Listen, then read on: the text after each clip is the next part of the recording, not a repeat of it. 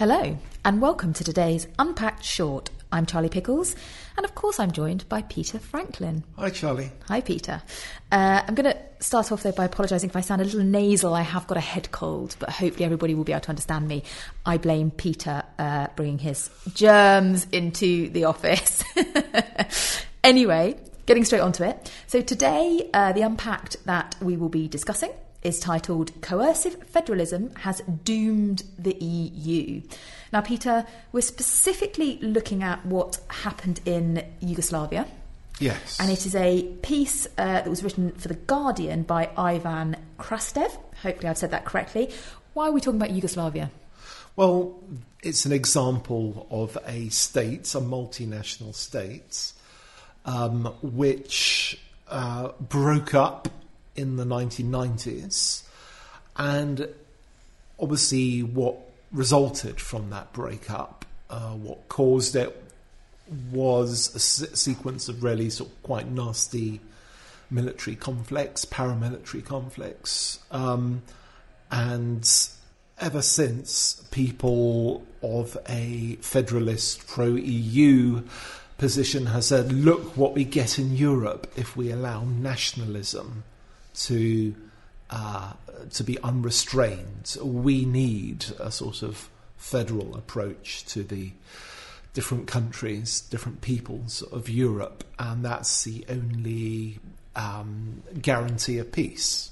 And uh, the Guardian piece uh, makes the point that actually, um, in achieving uh, the overthrow of communism, it was actually the nationalists and the liberals who worked together to do that. That's right. Um, and this is a really good point, and it's the nub of um, piece, saying that actually, if you look at the fall of communism across Eastern Europe, um, it, it's not the case that liberalism and nationalism are necessary enemies, as they're often portrayed as today.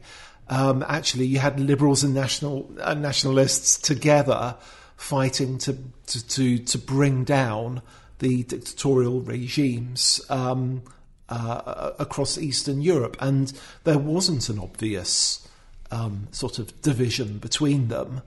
And in fact, you can look back much further than the, the sort of 80s and 90s to, well, even to the 19th century, and you see nationalism and liberalism almost indistinguishable um, in sort of bringing forth the modern world. They're not, you know, nationalism isn't necessarily a fascist ideology that it's it's often portrayed as. And yet, that's precisely the point, isn't it? And we had a fantastic piece on the site last week by uh, Paul Embery, Yeah. who was effectively saying that the liberal, for the liberal left, the national state is is this sort of you know, I mean, it's probably too strong to say a kind of almost an evil, but it's certainly seen as something incredibly negative. And, you know, people who believe in the nation state are seen as, you know, I guess sort of almost slightly fascist, you know, kind of certainly not enlightened in the same way Yes, as, uh, but, as you liberals know, would be.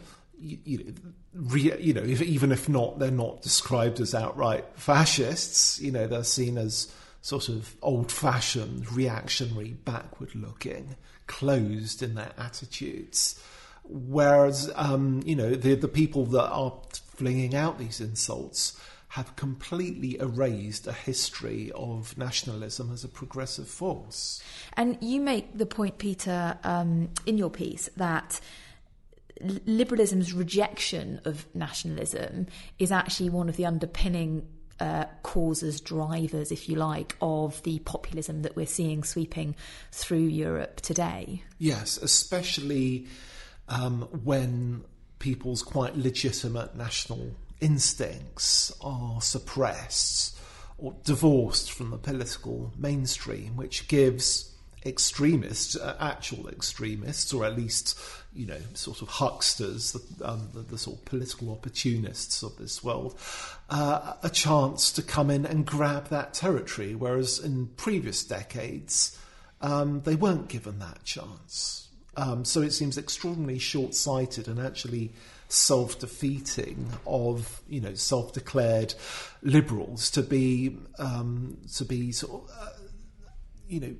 describing nationalism in such pejorative terms. And you also uh, go on to make the point, Peter, that I suppose one could say there's a slight irony in um, the sort of the fact that the EU has taken the wrong lessons because actually their behaviours are no better. So, you know, you make the argument that um, they have adopted a model of coercive federalism, yes. which is not particularly liberal in that sense. Not at all. And um, I think this is something Krastev points out is that if you look at the Yugoslav wars of the 90s, what those were caused by were, well, actually, you had the, the sort of legacy regime of, of, of, of, of you know, the Yugoslav communists trying to stop legitimate national aspirations amongst the component states um, and, and doing it violently. Now, no one's accusing the EU of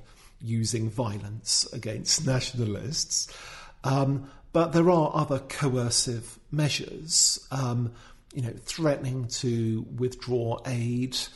Um, threatening all sorts of sanctions um, against countries like Poland and Hungary for trying to assert some control over immigration policy. Um, if you look at what happened to Greece, um, you know, there was a referendum there about how to handle the crisis they were in. That was completely disregarded.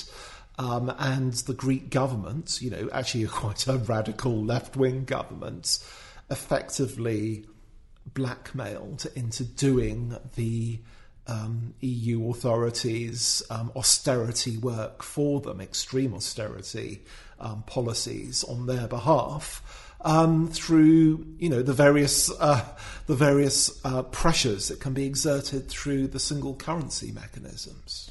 And you also make the point, um, which is one that actually David Goodhart makes in his um, book about uh, somewheres and anywheres, which is that um, surely we should recognise that for many people there will be a um, stronger affinity, a stronger relationship with their local communities, their family, with their nation state than there would be with a sort of global community.